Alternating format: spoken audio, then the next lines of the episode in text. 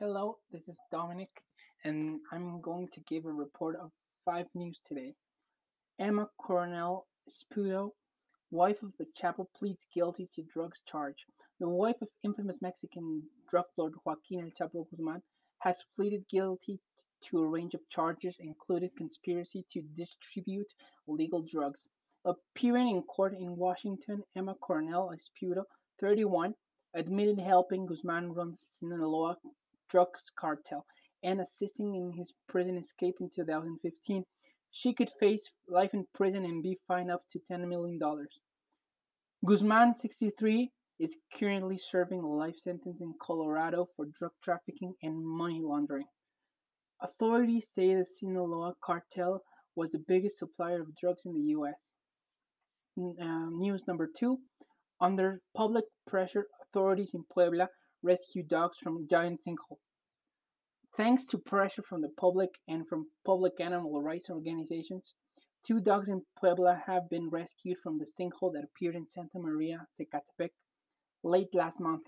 The dogs, Spain Spike, spent more than 72 hours trapped in the giant pit. News number three communities under siege in Guerrero, Tierra Caliente region.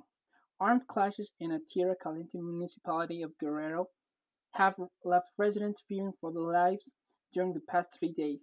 Confrontations were reported in the municipality of Coyuca de Catalán, located in the mountainous part of the state Tierra Caliente region from Monday through Wednesday.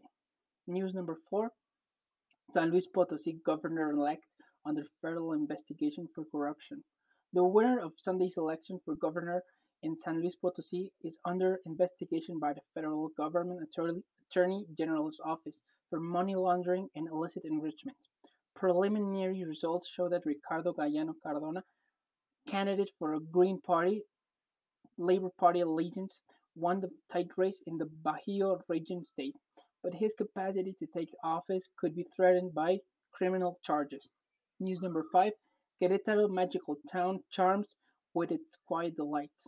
Bernal, a small pueblo in Querétaro, has a lot going for it. It's designed as a pueblo mágico or magical town, and it's easy to see why when you walk down its cobblestone streets lined with colorfully painted buildings and past shops and carts featuring local foods and crafts.